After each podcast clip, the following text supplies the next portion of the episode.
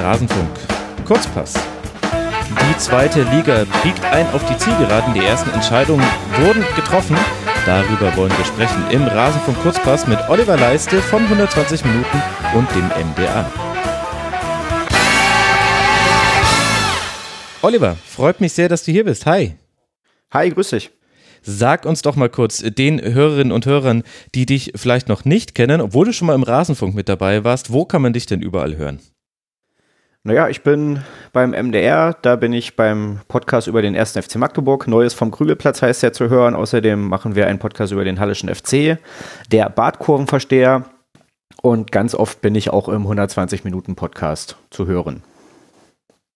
Genau, also schon ein Podcast-Urgestein fast schon und du lenkst damit auch schon den Blick auf den Schwerpunkt, den wir in diese Sendung haben werden. Wir werden unter anderem über den ersten FC Magdeburg sprechen, über sprechen dürfen, den ich in der allerersten Kurzpassaufgabe als erster FC Magdeburg angesprochen habe. Dann wurde ich sofort korrigiert, habe in der zweiten, im zweiten Rasenfunk Kurzpass zur zweiten Liga dann schon auf Magdeburg umgeschwenkt. Aber ich habe jetzt eine Tasse bekommen, einfach anonym zugesandt. Herzlichen Dank dafür, lieber anonymer Zusender oder Zusenderin. Da stand drauf, es heißt Magdeburg. Also wie, was soll ich denn jetzt sagen?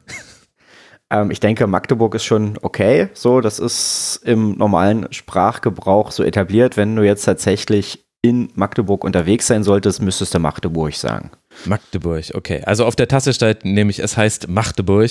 Aber dann, dann bleibe ich bei Magdeburg. Ich will mich ja auch nicht anbiedern, aber vielleicht werde ich jetzt einfach auch ein paar andere Namen hier falsch aussprechen, weil es natürlich eine willkommene Überraschung ist, eine wirklich sehr hübsche Tasse auf einmal in der Post zu haben, ohne weiteren Kommentar. Vielleicht äh, sollten wir dann mal auf die Spiele gucken, dieses 32. Spieltags. Und ich habe schon gesagt, es gab die allerersten Entscheidungen in dieser Liga und da müssen wir uns unbedingt dem ersten FC Köln widmen, denn der ist äh, jetzt aufgestiegen gern, ja. in, die, in die erste Liga mit einem 4 zu 0 bei Kräuter Fürth. Wie würdest du aus deiner Sicht, die ja so ein bisschen sich auf, auf Magdeburg äh, konzentriert und jetzt ja auch dann in der zweiten Liga jetzt in dieser Saison so einen besonderen Saisonverlauf hat, wie hast du das alles wahrgenommen, was da beim FC passiert ist? Ähm, ja, also wenn man vor der Saison drüber gesprochen hat, war natürlich klar, der HSV und der 1. FC Köln steigen auf. Das sah ja dann auch lange so aus, als ob das genau so passieren wird. Und es war nur eine Frage, wer wird jetzt Erster, wer wird Zweiter. Mhm. Äh, bekanntermaßen hat der HSV jetzt ganz schön abreißen lassen.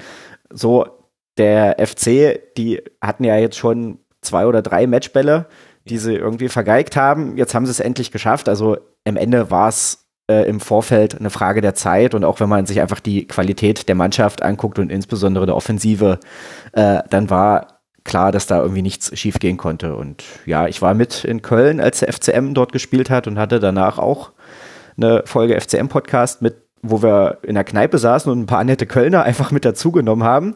Mhm. Und für die freue ich mich jetzt einfach auch, dass die wieder da sind, wo sie eigentlich hingehören, glaube ich. Genau, drei Treffer Jon Cordoba in diesem Spiel bei Fürth, achte Minute, dann 20. Minute ein Eigentor, 41. Dann stand es zur Halbzeit schon 3 zu 0 und alles sah nach dem Aufstieg auf. 80 Tore hat der FC erzielt, damit die beste Sturmreihe der zweiten Liga, allerdings auch 41 kassiert. Es war immer viel los bei Spielen mit dem FC. So weit kann man es, äh, glaube ich, festhalten. Und über das ganze Trainerwechsel Bohai haben wir ja gesprochen.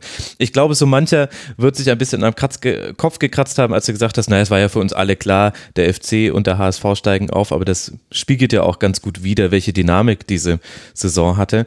Jetzt ist der FC auch deswegen interessant, auch wenn wir über den ersten FC Magdeburg sprechen wollen, weil es am letzten Spieltag zum Aufeinandertreffen kommen wird in Magdeburg. Der FC dann eben schon als sicherer Erstliga-Aufsteiger, eventuell dann auch Zweitligameister. Nein, das ist sogar schon sicher, sehe ich gerade. Auch das ist schon sicher, genau. Ja. Ähm, glaubst du denn, dass das eine Auswirkung haben wird auf dieses letzte Spiel? Ist das jetzt gut für Magdeburg? Tja, das ist so ein Punkt, der auch schon die ganze Saison überlegt wird, wo sich in Magdeburg eigentlich auch alle einig waren, naja, die Kölner, die kommen dann schon als sicherer Aufsteiger und vielleicht sind die dann so ein bisschen bierselig und nehmen es nicht mehr ganz so ernst. Ähm, ja, das ist jetzt nach wie vor die große Hoffnung. Wenn sie jetzt sogar schon als, als Meister feststehen, äh, dann spielen sie ja nur noch ums Gewinnen. so und ähm, das, das kann dem FCM helfen, zumal die gegen die äh, besseren Mannschaften der Liga in dieser Saison auch meistens nicht so schlecht ausgesehen haben mhm. und sich eher gegen die direkten Konkurrenten sehr äh, ja, schlecht angestellt haben. So und das kann dem FCM helfen, aber andererseits hat Köln auch eine brutale Qualität und die haben zwei Stürmer, die beide über 20 Tore geschossen haben in dieser Saison. Die haben dann noch Modest dazu. Die FCM-Abwehr ist immer mal dafür gut, einen durchrutschen zu lassen. Also, wenn die Kölner jetzt tatsächlich mit, mit Badelatschen, wie man so schön sagt, ankommen und mit äh, 12 Kölsch drin, dann könnte das dem FCM helfen. Aber andererseits ist der FC so gut, dass er auch trotzdem noch in Magdeburg gewinnen kann.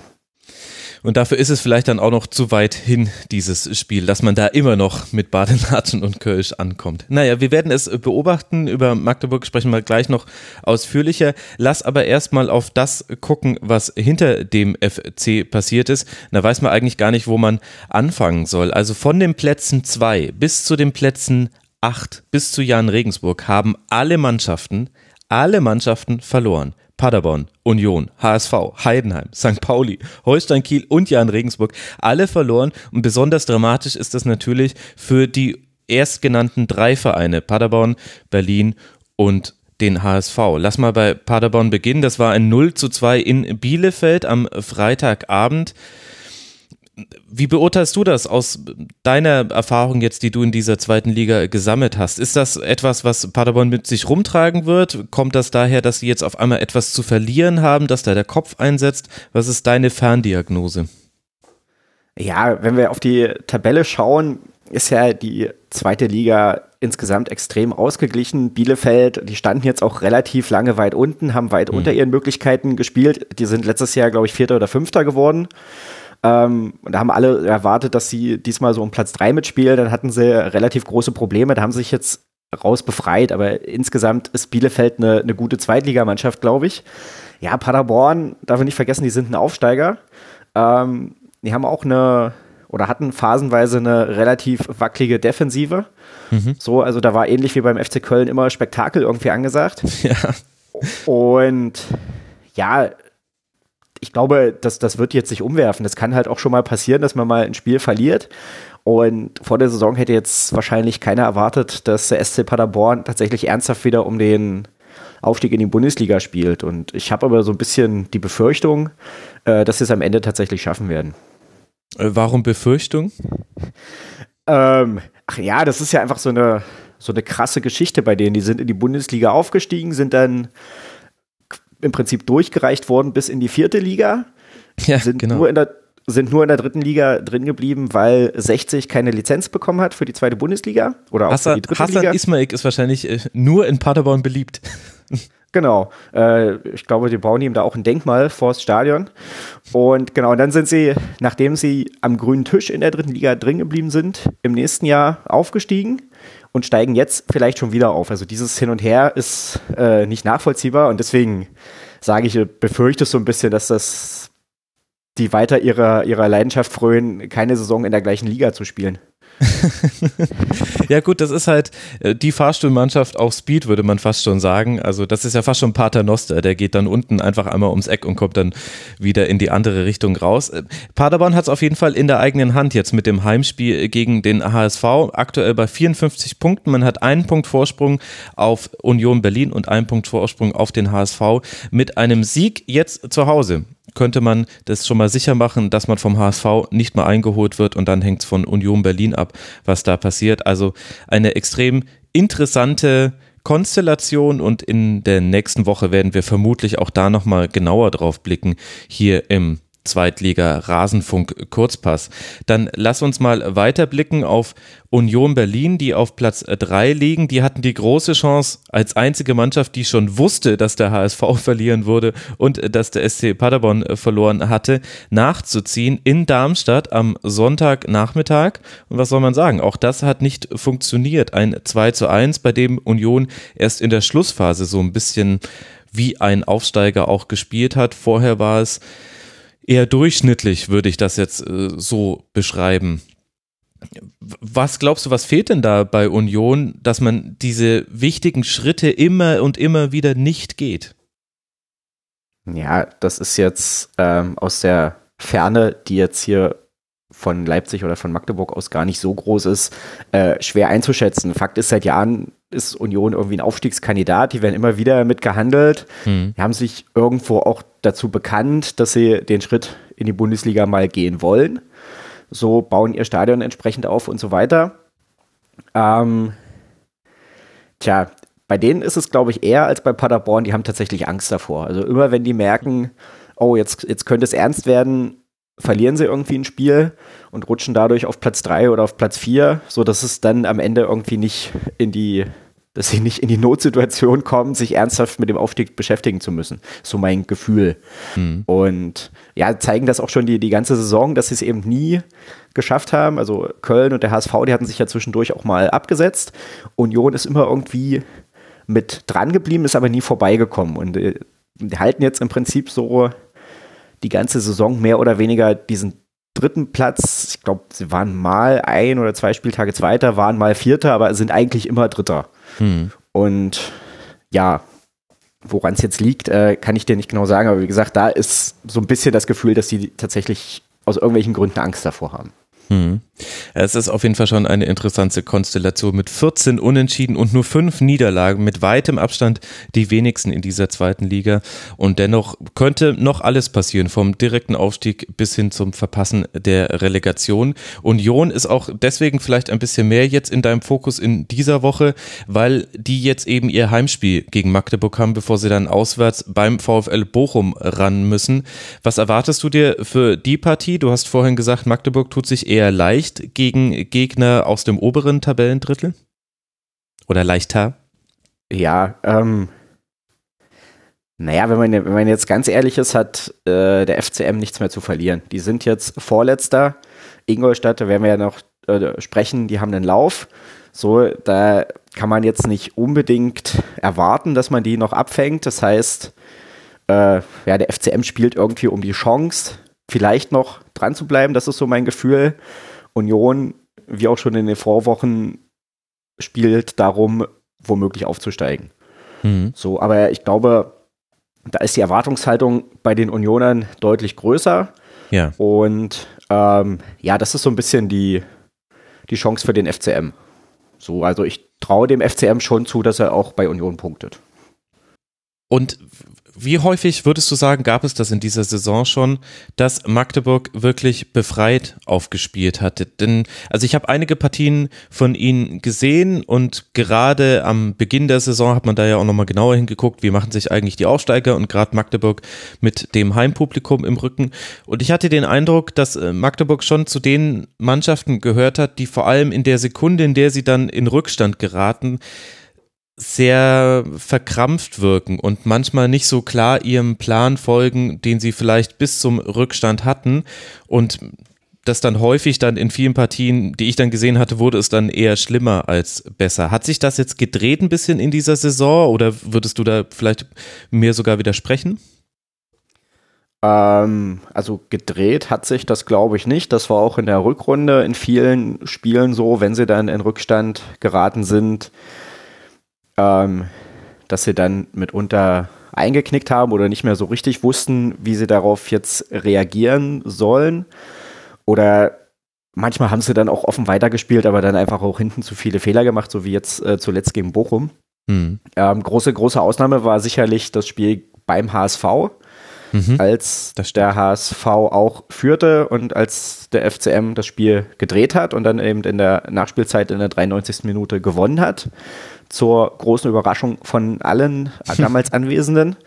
Das so, war eins von zwei Spielen, wo man nach Rückstand noch drei Punkte geholt hat. Und das andere war gegen Fürth vor zwei Wochen, ne? Ja, genau. Ja, so und ich meine, da Kräuter Fürth, die sind momentan auch nicht gut drauf. Die verlieren ja auch jedes Spiel und die haben da einfach wahnsinnige Geschenke verteilt in Magdeburg. Also die hätten schon, haben schon zwei Fehlpässe aus der letzten Reihe gespielt, bevor es 1-0 für Fürth stand und haben dann einfach weitergemacht und haben da wirklich unfassbare Sachen gemacht und die hat der FCM dann mal angenommen. Also eigentlich hätte es da zur Halbzeit schon 4-1 für den FCM stehen müssen, nur nach Geschenken von Fürth. So stand es dann 2-1 und das haben sie dann auch über die Zeit gebracht. Das war in der Summe verdient. Mhm. Aber daraus konnte man jetzt keine, keine Trendwende erkennen. Das war irgendwie so eine, so eine Ausnahme und wie gesagt, die große Ausnahme war eben das Spiel beim HSV. Ja, Okay, gut. Also das ist die zweite interessante Partie jetzt des nächsten, des 33. Spieltags. Nicht nur der HSV wird da äh, in Paderborn antreten, sondern Union eben zu Hause gegen Magdeburg. Und dann wird sich da in dieser Dreierkonstellation etwas äh, getan haben, denn alle verlieren können sie wieder nicht. Das ist jetzt wenigstens mal sicher. Womit wir dann eben auch mal auf den HSV gucken könnten. Das ist äh, die dritte Mannschaft. Rein rechnerisch kann man Heidenheim noch mit reinrechnen ums Rennen um Platz drei. Aber der HSV mit einem Punkt Rückstand auf Platz zwei ist natürlich noch am engsten in der Verlosung. Hannes Wolf durfte bleiben trotz eines 0 zu 3 zu Hause gegen Ingolstadt. Jetzt wirst du da vielleicht so ein bisschen ein Déjà-vu haben, denn wir haben ja schon drüber gesprochen, Magdeburg hat auch in Hamburg gewonnen. Ich hatte das Gefühl, also mal unabhängig davon, dass Ingolstadt gerade einen Lauf hat, über die müssen wir gleich noch ausführlicher sprechen, war ab dem 0 zu 1 zu spüren, das ist wieder eines dieser Heimspiele, was der HSV gegen einen Gegner aus den unteren Tabellenregionen in keinem Fall gewinnen wird. Was, was passiert denn da immer in diesen Heimspielen in Hamburg, dass, dass die verloren gehen, obwohl sie nicht verloren gehen müssten, wenn man jetzt nur mal aufs Sportliche guckt? Ja, das ist jetzt auch wieder schwer zu erklären. Ich wollte gerade mal noch nachgucken. Der HSV hat ja jetzt auch schon ewig nicht zu Hause gewonnen. Also das ist dann natürlich so ein komplex und gegen den FCM weiß ich, da waren sie dann zwischenzeitlich auch besser und also da waren jetzt nicht so super viele Chancen dabei, aber sie haben das Spiel irgendwo dominiert. Hm. Danach kam, glaube ich, ein 1-1 gegen Aue, aber auch davor waren ja schon ein paar Spiele, die der HSV zu Hause nicht gewonnen hat und jetzt gegen Ingolstadt war es tatsächlich wahrscheinlich so. Dann kam irgendwie das 1-0 für Ingolstadt und dann werden die gedacht haben, oh, jetzt geht das schon wieder los und dann gehen natürlich so die, die Köpfe und die Schultern so ein bisschen runter und dann lässt du dich da so so abschießen. Und dann Ingolstadt, die haben natürlich jetzt gerade einen Lauf, haben seitdem der neue Trainer, da ist glaube ich noch kein Spiel verloren und auch nur ein Unentschieden geholt in vier oder fünf Spielen. So, und die sagen dann natürlich, so jetzt heute sind wir da und dann, dann holen wir das. Ja. Oh, also genau. der, der letzte Heimsieg war am 24. Spieltag äh, zu Hause gegen Greuther Fürth ein 1 zu 0 ja. irgendwie mit leichten Referenzen an eine Relegation, die es da mal gab. Und seitdem, und das ist Anfang März, am 4. März war dieses Spiel, seitdem zu Hause entweder unentschieden oder tatsächlich verloren, was häufiger vorkam.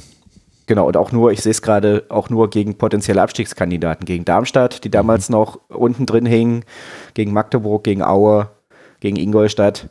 Ja, und nur gegen Aue gab es ein Unentschieden. Also sehr interessante Konstellation beim HSV, sehr interessant auch, wie man darauf jetzt reagiert, indem man nicht den üblichen Reflex ähm, nachgibt und jetzt Hannes Wolf ersetzt durch einen anderen Trainer, sondern das irgendwie versucht durchzustehen. Die Alarmglocken sind an, jetzt geht es nach Paderborn. Immerhin an Paderborn hat der HSV in dieser Saison gute Erinnerungen. Man hat schon zweimal gegen Paderborn gespielt und zwar einmal im DFB-Pokal gewonnen und dann zu Hause. Und das müsste auch äh, gewonnen worden sein, wenn ich das noch richtig im Kopf habe. Genau, das war ein 1 zu 0 am 16. Spieltag. Das ist vielleicht das Positivste, was der HSV gerade mitnehmen kann.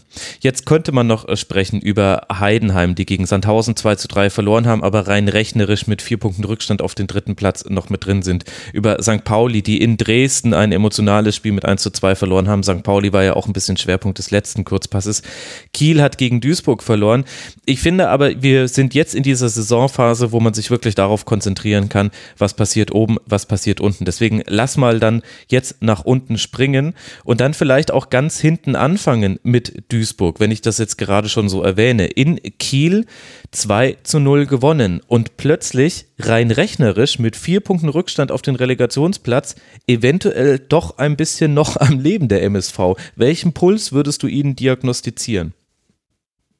Mm, also ganz ehrlich, für mich ist der MSV Duisburg abgestiegen. Also mhm. auch wenn sie jetzt gegen Kiel gewonnen haben oder da nochmal so einen kleinen Hoffnungsschimmer haben, aber vier Punkte, zwei Spieltage vor Schluss ist auch schon relativ viel. Das bedeutet, Duisburg muss beide gewinnen, Ingolstadt muss beide verlieren oder kann noch einen Unentschieden holen. Mhm. Äh, Ingolstadt hat auch das deutlich bessere Torverhältnis.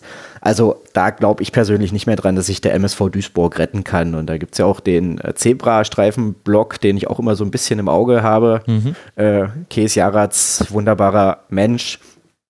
der da, da immer sehr intensiv mitleidet und hat immer seinen Tabellenrechner, wo er dann sich und anderen MSV-Fans vorrechnet, warum es doch noch klappen kann, mit was auch immer sie erreichen wollen in der jeweiligen Saison. Und äh, wenn ich es richtig gelesen habe, hat er den letzte Woche eingestellt. Und das sagt so ungefähr alles über die, ja. die Hoffnungen, die noch für den MSV Duisburg aus meiner Sicht bestehen. Hm. Also es geht jetzt dann noch zu Hause gegen Heidenheim, für die es rein rechnerisch noch möglich ist, aufzusteigen. Und dann auswärts zum HSV. Also das ist jetzt auch nicht das einfachste aller Restprogramme für den MSV. Gut, ja, ich, ich meine, äh, beim HSV ist natürlich ein sicherer Sieg für Duisburg. ja. Aber äh, gegen Heidenheim, die sind schon so gut, dass die jetzt nicht unbedingt gegen Duisburg verlieren, glaube ich. Mhm. Woran wird es dann gelegen haben, wenn es für den MSV runtergeht in die dritte Liga? Was ist da deine Diagnose? Naja, seitdem die damals die auch den Lizenzentzug hatten und das erste Mal runter in die dritte Liga mussten, kommen die auch nicht mehr so richtig auf die Beine. Mhm. Also sie gehen schaffen es dann irgendwie doch immer noch in der dritten Liga relativ schnell wieder aufzusteigen. Beim ersten Mal haben sie zwei Jahre gebraucht, beim zweiten Mal haben sie es direkt repariert. Ähm, und ja, halten sich dann im ersten Jahr immer irgendwie in der, in der zweiten Liga und, und rutschen dann wieder ab. Also irgendwie, keine Ahnung, ist ihnen die, durch den Lizenzentzug ist ihnen die zweite Liga so ein bisschen zu groß geworden, ist so mein Gefühl.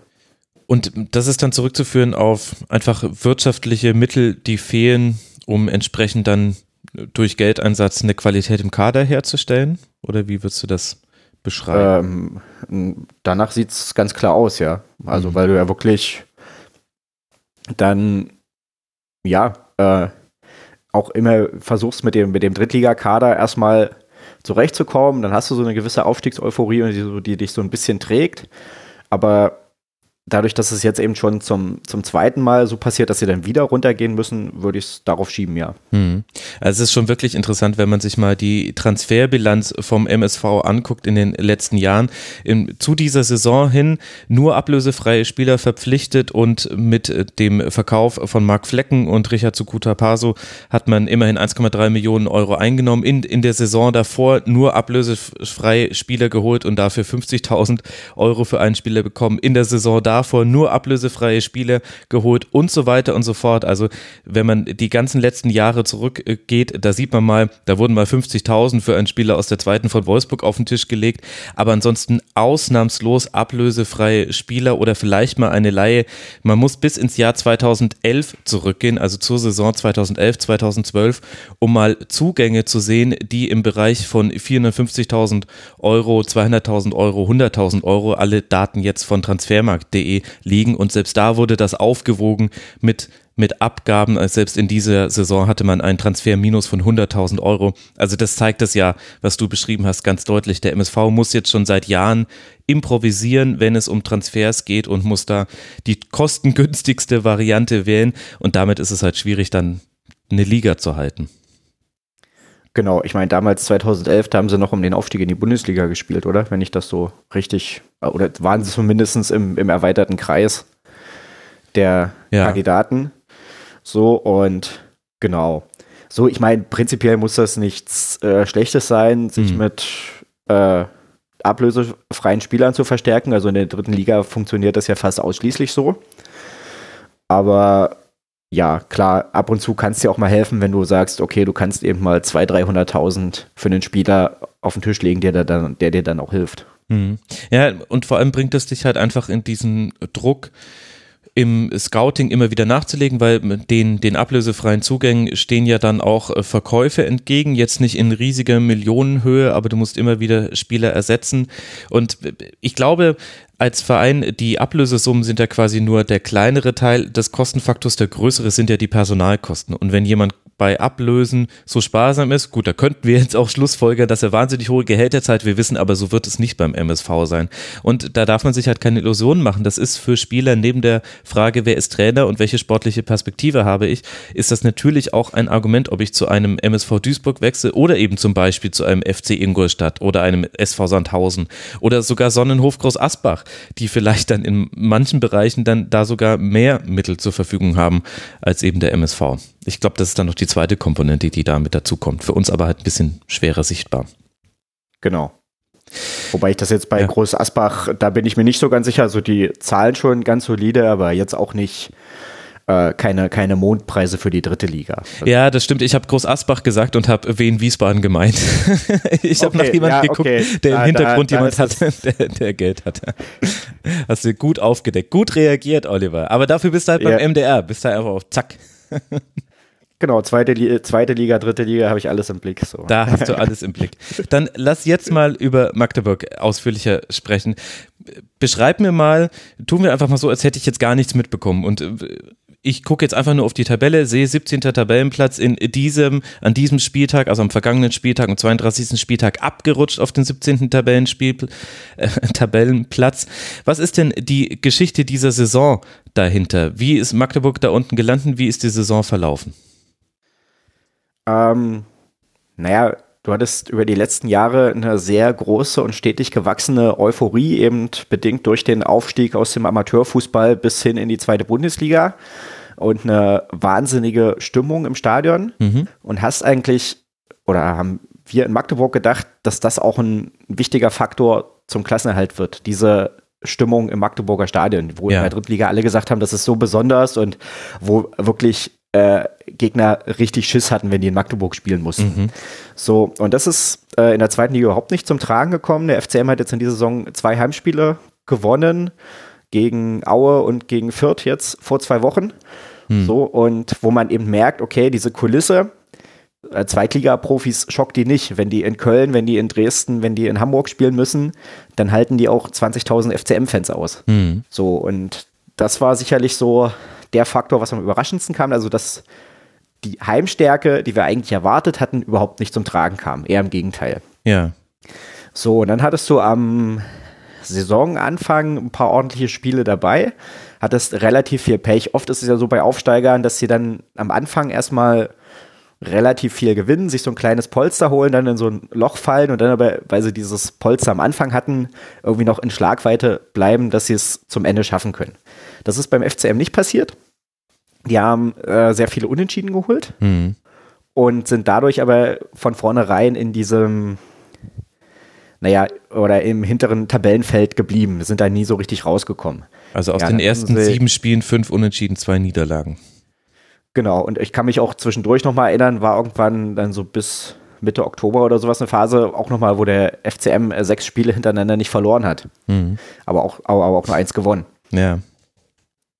Und ja, genau, dann haben sie, dann kam dann irgendwann eine Zeit, wo sie äh, sehr oft verloren haben, auch eben immer durch so sehr dumme individuelle Fehler. Ja. Dann haben sie Mitte November den Trainer getauscht, eben den langjährigen Trainer Jens Hertel entlassen, Michael Oenning dafür geholt. Und zu einem Zeitpunkt, wo man das sportlich schon sehr gut begründen konnte, diesen Tausch, wo wir aber gesagt haben, naja, so richtig gut war das nicht, weil die nächsten Gegner waren dann eben äh, Fürth, Bochum, Union und, und Köln. Also wo man mhm. wusste, okay, aus den ersten fünf Spielen waren es dann, glaube ich, noch bis Weihnachten, werden sie nichts holen. Und sie haben dann tatsächlich ein oder zwei Punkte geholt. Mhm. Ja, unentschieden gegen Union und gegen Bochum an der Stelle. Aber kann man ja auch so argumentieren, dass das Michael Oenning dann ein bisschen Zeit gegeben hat. Dadurch, dass die Erwartungshaltung so gering war, gering war an die nächsten Wochen, konnte er ja auch in Ruhe starten und hatte nicht diese diesen Malus, dass er den Trainereffekt dadurch beweisen muss, dass jetzt sofort Punkte geholt werden. Ähm, das stimmt, aber trotzdem erhoffst du dir natürlich, wenn du tauscht, dass das sich dann auch direkt irgendwo hm. äh, tabellarisch niederschlägt. Das ist erstmal nicht passiert, aber das war zu erwarten. So, dann sind sie sehr gut aus der Winterpause gekommen, haben gegen Auer gewonnen, haben gegen Ingolstadt gewonnen, mhm. waren auch in den Wochen danach gut. So, und da haben wir eigentlich alle gedacht, okay, jetzt haben sie es im Griff und jetzt werden sie zumindest mal den Anschluss ans Mittelfeld irgendwie herstellen. Also wo dann eben Aue noch in Sichtweite war, Dynamo Dresden, Darmstadt, wo man so dachte, okay, der FCM punktet jetzt so, dass er an die zumindest mit rankommt und die vielleicht in den Abstiegskampf noch mit reinziehen kann. Das ist nie passiert, weil dann irgendwie die Spiele gegen Duisburg damals letzter und gegen Sandhausen damals letzter beide verloren ging. Und das war so ein bisschen der, der Knackpunkt, glaube ich. Und seitdem ist so, sind immer mal so, so ein Hoffnungsschimmer dabei, eben wie das Spiel gegen den HSV. und dann mhm. verlierst du in der Woche danach zu Hause gegen Darmstadt. Ja. So, und das war jetzt so, dass das Wechselbad äh, in den letzten Wochen. Mhm. Ja, und jetzt stehst du eben da, wo du stehst, hast die schlechteste Offensive der Liga. Die Abwehr ist eigentlich okay. Also mhm. klar rutscht da schon irgendwie auch in jedem Spiel mal einer durch, aber die ist eigentlich stabil. Mhm. Problem, Problem ist eben echt die Offensive. Und 34 Tore nach 32 Spielen sind es jetzt. Genau, und daran wird es dann wahrscheinlich am Ende der Saison auch äh, scheitern. Ja, bevor wir dann so ein bisschen darüber sprechen wollen, wie es jetzt dann jetzt aktuell aussieht, würde ich gerne noch mal kurz zurückgehen zum Trainertausch. Jens Hertel hast du erwähnt, der hat die Mannschaft in der Saison 2014, 2015 übernommen und von der Regionalliga über die dritte Liga mit, mit guten Ergebnissen auch von Anfang an als Regionalliga-Aufsteiger in der dritten Liga Vierter geworden, in der darauffolgenden Saison die Platzierung bestätigt, also zweimal knapp gescheitert und dann als Drittligameister in der Saison 17-18 aufgestiegen und dann wird er in der zweiten Liga noch in der Hinrunde entlassen. Du hast gesagt, es war sportlich vertretbar. Was glaubst du denn, hat man sich erhofft vom Trainerwechsel? Also ging es da jetzt nur darum, jemanden zu holen, der vielleicht irgendwie Punkte aus diesem Team rausholt, das ja definitiv an sein Leistungsmaximum kommen muss, um die Klasse zu halten? Oder ging es da vielleicht auch ein bisschen darum, dass Michael Oenning ein Trainer ist, der eine andere Erfahrung, einen anderen Erfahrungshorizont mitbringt als Jens Hertel? Ähm, das war ganz klar ein Faktor. Da waren wir uns auch relativ einig, dass es mit Michael Oenning äh, darum ging, auch zu lernen, wie man im Profifußball besteht, weil ja nicht mhm. nur Jens Hertel bis dato eben mit dem FCM die dritte Liga, das war das Maximum, was er bis dato trainiert hatte. Ja. Davor war er beim Berliner AK, war Nachwuchstrainer bei RB Leipzig und so weiter. Er hatte die Erfahrung nicht, aber auch das, das Management. Klar, Mike Franz hat äh, Bundesliga und eventuell sogar europäisch mal gespielt, mhm. aber der hatte äh, diese höchsten Erfahrungen als Spieler, ist aber als Sportdirektor jetzt auch ganz neu. Den haben sie in der ersten Drittligasaison geholt, damals noch so als Praktikanten. Dann ist er so äh, Schritt für Schritt zum äh, sportlichen Leiter irgendwie aufgestiegen und dann hast du Mario Kalnick, der in seiner Karriere, da bin ich jetzt nicht ganz sicher, aber ich glaube ich auch nie äh, ganz hochklassig gespielt hat, aber der dem FCM über viele Jahre schon als Spieler verbunden war und der als Manager da den, den Verein entschuldet hat mhm. und äh, nach oben gebracht hat, aber der natürlich auch dann eben auf dieser höheren Ebene, zweite Bundesliga oder gar Bundesliga, keine Erfahrung hat. Ja, also ging es tatsächlich um diese Erfahrung. Ja, irgendwie auf der einen Seite sehr verständlich, auf der anderen Seite finde ich es ein bisschen bitter aus Sicht desjenigen Trainers, der es eben geschafft hat, diesen, diesen zweimaligen Ausstieg von der Regionalliga bis in die zweite Bundesliga und dann bekommst du nicht mal die Chance, dann nochmal in der Winterpause da zu korrigieren, gegenzusteuern, einfach zu gucken, was geht, denn jetzt Heimstärke hin oder her, die man vor der Saison antizipiert hat, dass es eng werden würde für Magdeburg, das konnte man ja erahnen, oder? Ähm, das war klar, also da sind auch alle von ausgegangen. Mhm. Aber ich sag mal, die, die Gründe, die Mario Kalnick damals genannt hat bei der Entlassung von Jens Hertel, waren schon plausibel. Also der FCM hatte dann irgendwie auch eine Serie von Spielen verloren, hat mhm. eben auch gegen, gegen Heidenheim sehr hoch verloren, wo sie eigentlich die bessere Mannschaft waren, über größere Teile des Spiels. Dann haben sie irgendwie zwei, drei Spiele gehabt, wo sie geführt haben, wo sie dann äh, kurz vor Schluss noch nicht nur den Sieg aus der Hand gegeben haben, sondern einfach auch das Spiel noch verloren haben. Mhm.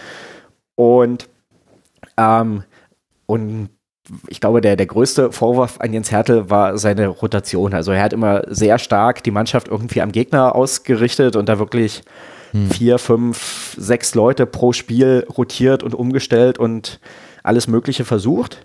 Und ich glaube, das ist ihnen am Ende so ein bisschen zum Verhängnis geworden, weil Mario Kalnick dann auch ganz klar gesagt hat, naja, nach der Entlassung stand heute, wir haben keine eingespielte Stammmannschaft, hm. wir haben irgendwie die schlechteste Defensive und so weiter. Und das waren natürlich genau die Punkte, stabile Defensive, äh, eine gewisse Eingespieltheit, die den FCM über Jahre stark gemacht hat. Ja. Und dann kam Michael Oenning und der hat das auch genau geändert. Also der hat dann ja.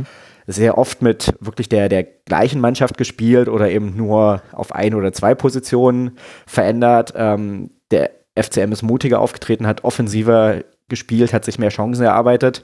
Also in der Hinsicht hat es schon funktioniert oder diese Sachen, die Jens Hertel angekreidet wurden, hat Michael Oenning schon anders gemacht. Mhm. Nur das Ergebnis war eben nicht sagen wir mal, nicht, nicht ausreichend, um dann die Lücke, die in dem Moment schon da war, zu schließen. Ja, ja gut. Also du, man findet ja eigentlich meistens dann gute Gründe, wenn man einen äh, Trainer wechseln möchte und nicht jeder, also eigentlich die Mehrzahl aller Trainerwechsel ist auch nachvollziehbar und letztlich ja auch ein legitimes Mittel, um irgendwie alle möglichen Instrumente, die man so hat, um Impulse zu setzen, die berühmten Impulse, um dann sein sportliches Ziel zu erreichen, irgendwie zu verfolgen. Aber mich hat eben dieser Blick eben einfach auf Jens Hartl nochmal interessiert, weil ich da eben auch nicht nah genug dran bin. Jetzt hast du gesagt, unter Michael Oenning hat sich einiges verändert, aber die offensiven Probleme bleiben. Dann würde ich jetzt vermuten, dass das kein Problem der Spielanlage ist, sondern der Qualität vorne drin. Äh, das muss man ganz klar so formulieren, ja. Also die Chancen sind da und es sind relativ viele Spiele gewesen, wo der FCM auch dominiert hat oder ein klares Chancen Plus hatte mhm. und die er trotzdem nicht gewonnen hat. Also Christian Beck ist mit zehn Toren der erfolgreichste Torschütze. Dahinter dann noch Türpitz mit sieben und Lohkemper mit fünf, aber insgesamt eben nur 34 davon. Jetzt haben wir schon auf das Restprogramm ein bisschen geblickt, was jetzt noch auf Magdeburg wartet, nämlich in Berlin bei Union und dann zu Hause eben gegen den ersten FC Köln. Was glaubst du, wie groß ist die Chance, dass man den Relegationsplatz irgendwie noch äh, spielen kann? Ja, die Hoffnung ist irgendwo schon noch da, mhm. aber ähm, ich glaube, das kann man leider nicht mehr so richtig am FCM festmachen, sondern man muss es an Ingolstadt festmachen. Und ja. die haben jetzt eben, seitdem der neue Trainer da ist, ihren Lauf. Mhm. Und ich glaube jetzt nicht, dass die jetzt zum Saison, bis zum Saisonende nochmal aufhören werden, aus diesem Lauf rauszukommen. Das wird sich irgendwann auch wieder normalisieren. Ja. Aber ich glaube, bis zum Saisonende werden sie es jetzt durchziehen und werden wahrscheinlich noch, ich weiß jetzt gar nicht, gegen wen Ingolstadt noch spielt. Die werden jetzt noch zu Hause gegen Darmstadt spielen und dann auswärts in Heidenheim. Und der Lauf, den du benennst, sind eben vier Siege aus den letzten fünf Spielen. Genau, und ein Unentschieden. Genau. Das heißt, unter dem, unter dem Trainer noch nicht verloren. So, und ähm, ich glaube, Ingolstadt wird halt seine Punkte machen. Mhm. So und traue dem FCM schon zu, dass er vielleicht noch vier Punkte holt. Befürchte aber, dass die nicht reichen werden. Ja. Und so, weil ich glaub, glaube, dass einfach Ingolstadt noch, noch ein Spiel gewinnt und dann mhm. müsste der FCM halt beide gewinnen. Und ja, man war zu nah dran am Tabellenkeller in dem Moment, in dem da hinten auf einmal Ingolstadt anfing, die Punkte zusammen und dann haben auch die oben drüber auf einmal sich abgesetzt. Also Sandhausen, die müssen sich noch vom Relegationsplatz äh, retten, aber direkt absteigen können sie nicht mehr. Fürth ist jetzt zwar irgendwie unten reingerutscht, ähm, bei sechs Punkten Vorsprung äh, rein theoretisch noch abfangbar von Ingolstadt aber nicht unbedingt äh, wahrscheinlich. Dresden hat sich jetzt äh, gerettet, Aue hat sich jetzt gerettet. Das sind ja auch Mannschaften, die gewonnen haben jetzt am Wochenende. Und Magdeburg äh, war einfach zu wenig, hatte ein zu geringes Punktepolster vom FC Ingolstadt, der da von hinten heranrauscht. Also der Abstieg ist im Bereich des sehr Wahrscheinlichen. Was glaubst du denn, wird das mit dem Verein machen? Hast du da die Sorge, dass man dann auch direkt weiter durchgereicht wird? Wie etabliert sind die Strukturen und wie steht der erste FC Magdeburg finanziell da? Ähm, naja, sie werden, so wie alle Absteiger, wenn sie absteigen, sicherlich erstmal ein bisschen brauchen, um sich wieder in der dritten Liga einzusortieren. Das ist ja bei den meisten Zweitliga-Absteigern so der Fall. Mhm. Ähm, ich glaube nicht, dass sie sich jetzt große Sorgen machen müssen, dass sie in der dritten Liga gegen den Abstieg spielen werden. Wobei das da auch natürlich äh, sehr eng ist. Also wenn wir die Saison auf die Drittligatabelle gucken, der fünfte Hansa Rostock hat, weiß ich nicht, glaube ich, 56 Punkte und der erste Nicht-Abstiegsplatz hat 44, wenn ich das richtig im Kopf habe. Oder, oder ein, aber also auf jeden Fall ist das auch sehr eng. Also das geht auch sehr schnell, dass man da reinrutscht. Genau, also so. es sind, es sind 53 Punkte Hansa und 40 Punkte Lotte, die nur aufgrund des besseren Torverhältnisses aktuell nicht absteigen würden. Genau. Okay, genau. Aber 13 Punkte äh, Differenz mhm. sozusagen zwischen dem, dem fünften und dem 16. Ja. So, und ja, also die dritte Liga ist eine Liga, die der FCM natürlich sehr gut kennt, in der ist er groß geworden, in der konnte er sich behaupten. Mhm. die meisten Spieler haben auch Verträge für die für die dritte Liga. Mhm. So, also da wird jetzt nicht alles auseinanderfallen. Äh, insofern denke ich, werden sie da schon eine ordentliche Rolle spielen. Ob sie dann gleich wieder um den Aufstieg mitspielen werden, pff, das kann ich jetzt noch nicht sagen. Das hängt natürlich auch davon ab, wer geht noch mit runter, wer kommt vielleicht hoch, wer kriegt vielleicht keine Lizenz. Das sind ja immer so Sachen, die man äh, insbesondere in der dritten Liga erstmal abwarten muss. Mhm. Ich denke schon, dass sie äh, eine, eine ordentliche Rolle spielen können, aber würde jetzt nicht sagen, sie steigen auf jeden Fall sofort wieder auf, aber finanziell sind sie auch in der dritten Liga stabil. Ja. Da ist dann natürlich dort der Zuschauerfaktor ist dann in der dritten Liga ein sehr großer, auch ein finanzieller, mhm. wodurch sie sich schon auch einen äh, großen Vorteil gegenüber den anderen Drittligisten erarbeiten. Wenn sie einfach drei, viermal so viele Zuschauer haben wie alle anderen, macht sich das natürlich auch finanziell bemerkbar. Mhm. Okay, also wir müssen nicht die allergrößte Sorge um den ersten FC Magdeburg haben, auch im Fall eines Abstiegs. Äh, dann lass jetzt noch, wir haben das jetzt schon mehrfach getan, aber lass noch mal kurz zwei, drei Worte zum FC Ingolstadt verlieren, weil das ist ja eigentlich unglaublich. Die wechseln schon wieder den Trainer zu, hin zu Thomas Oral und plötzlich funktioniert das aber. Das ist, als hätte man, also als hätten wir jetzt, wir nehmen gerade mit ganz leichten technischen Problemen auf, von denen ihr hoffentlich noch überhaupt nichts gehört habt, liebe Hörerinnen und Hörer. Sagen wir es so, wenn diese Folge online ging, dann hat alles äh, geklappt. Aber das, was der FC Ingolstadt gemacht hat, ist ein bisschen das, was wir gemacht haben, Oliver. Wir starten einfach mehrfach neu und hoffen, dass das, was wir gerade schon zweimal gemacht haben, beim dritten Mal auf einmal funktioniert. Nun, wir hatten dieses Glück nicht und Ingolstadt hat aber dieses Glück und macht eben dann diese unglaubliche Serie mit den vier Siegen, dem einen Unentschieden und äh, hüpft jetzt dann von da unten raus, spielt jetzt eben gegen Darmstadt und Heidenheim. Wie ist das möglich? Mm, das ist insofern möglich, dass Ingolstadt, auch wenn die sicherlich nach den ganzen VW-Geschichten ein bisschen abspecken mussten, äh, immer noch einen Etat und finanzielle Möglichkeiten hat, die alle anderen von denen, die da unten stehen, weit übersteigen. Ja. Und dass die dementsprechend eigentlich auch eine Mannschaft haben, äh, die da überhaupt nicht hingehört. So, und keine Ahnung. Ich würde vermuten, das war tatsächlich die ganze Saison so ein, so ein Kopfproblem. Du bist irgendwie schlecht gestartet, hast dann den Trainer gewechselt und dann hingst du irgendwie da unten drin und irgendwie bist du nicht da rausgekommen. Ich habe jetzt nicht so einen Überblick, wie es mit Verletzten oder so bei denen aussah, ob da irgendwie vielleicht ein, zwei wichtige Leute jetzt zum Schluss noch wiedergekommen sind. So, und dann holst du einen Trainer zurück, der irgendwie dort schon mal relativ erfolgreich war. So, der das, das Umfeld kennt, der sich nicht lange eingewöhnen muss, so und der irgendwo wahrscheinlich weiß, worauf es in dem Moment ankommt. Mhm. So und ja, und dann äh, zeigt die Mannschaft jetzt vielleicht einfach das, was eigentlich so von der Papierform her die ganze Zeit in ihr steckte, was sie nur nicht abrufen konnte.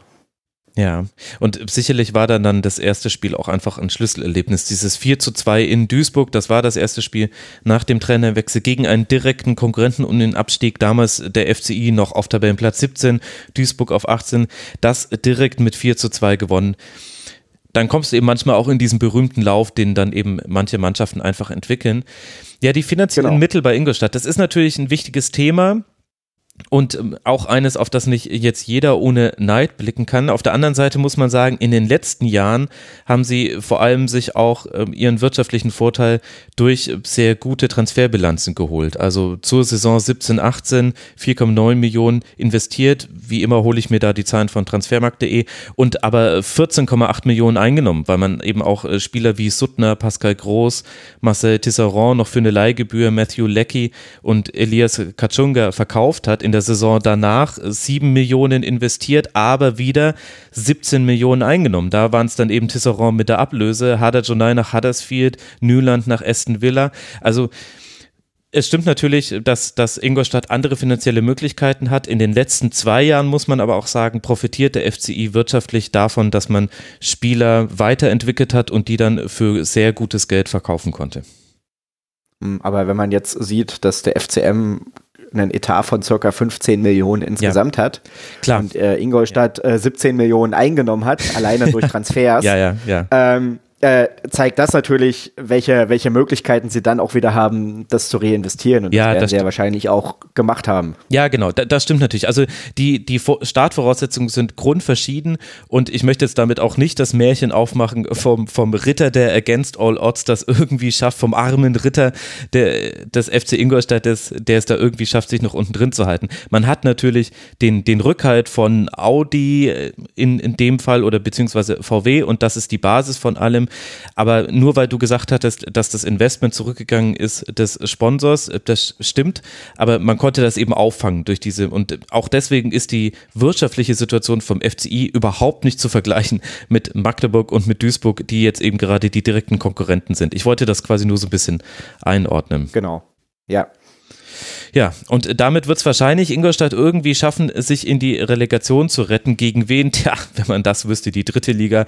Also die dritte Liga und die Schweizer Liga, das sind so die Kandidaten, die sich für den nächsten Kurzpass anbieten. Es tut mir aber leid, liebe Leute, ich schaffe es nicht. Aktuell wäre mit Wien Wiesbaden auch so ein kleines Wirtschaftswunder. Ich habe es ja vorhin schon eingeordnet aus der dritten Liga auf dem Relegationsplatz. Und dann könnte man gucken, was das für eine Relegation werden würde. Sandhausen und Fürth sind rein theoretisch noch in der Verlosung Verlosung um den Relegationsplatz mit drin, aber da sieht es eben so aus, als ob man sich äh, davon lösen könnte. Sandhausen spielt jetzt noch zu Hause gegen Bielefeld und dann in Regensburg und führt, ähm, reist jetzt nach Aue und empfängt dann zu Hause den FC St. Pauli. Da muss irgendwie noch ein Pünktchen drunter fallen und dann hat man es in der Saison wieder geschafft.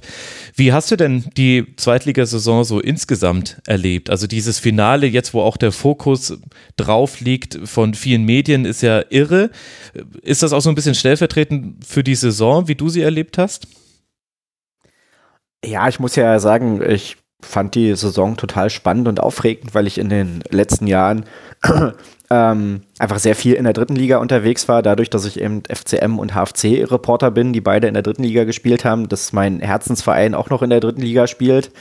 Also da habe ich teilweise, war ich bei manchen Auswärtsspielen dreimal in, in einer Saison und ja. dadurch habe ich von der zweiten Liga so gar nicht mitgekriegt. Das ist jetzt schon so, dass ich sage, Bundesliga hat man so ein paar Mannschaften im Blick, aber da verfolge ich jetzt auch nicht alles, weil es einfach auch, äh, wenn ich, wenn ich, wenn ich arbeiten bin und die dritte Liga 14 Uhr spielt, naja, kannst du dir ja vorstellen, dann ist 16 Uhr Schluss und bis ich dann mit der Arbeit fertig bin, ist die Bundesliga lange vorbei. So, also da, da habe ich schon wenig mitgekriegt und auf die zweite Liga habe ich noch viel weniger geguckt. Und da habe ich mich jetzt schon total drauf gefreut. So, und die Erwartungen wurden auch erfüllt, weil eben alles ein bisschen größer ist, ein bisschen besser, mhm. äh, bessere Spieler, andere Spieler, äh, andere Stadien, in denen ich lange nicht war oder in denen ich noch nie war. Und insofern habe ich das persönlich aus so meiner Reportersicht sehr genossen. und ähm, ja, auch das ist eben eine, eine sehr ausgeglichene Liga und das macht es natürlich immer unterhaltsam dann auch für die Zuschauer, glaube ich. Mhm. Also, wir können uns freuen auf ein spannendes Saisonfinale. Es geht jetzt dann weiter mit allen Spielen parallel am Sonntag, den 12. Mai. Ich danke dir, lieber Oliver, dass du dir die Zeit genommen hast. Oliver Leiste von MDA und von 120 Minuten. Man kann dir bei Twitter folgen als @leisteo. Bist du da? Oliver, vielen Dank, dass du mit dabei warst im Rasenfunk. Ja, schön, dass ich hier sein durfte. Vielen Dank. Und danke euch für eure Aufmerksamkeit. Unterstützt den Rasenfunk, wenn ihr mögt. rasenfunk.de slash unterstützen. Ansonsten hören wir uns bald wieder. Macht's gut. Ciao.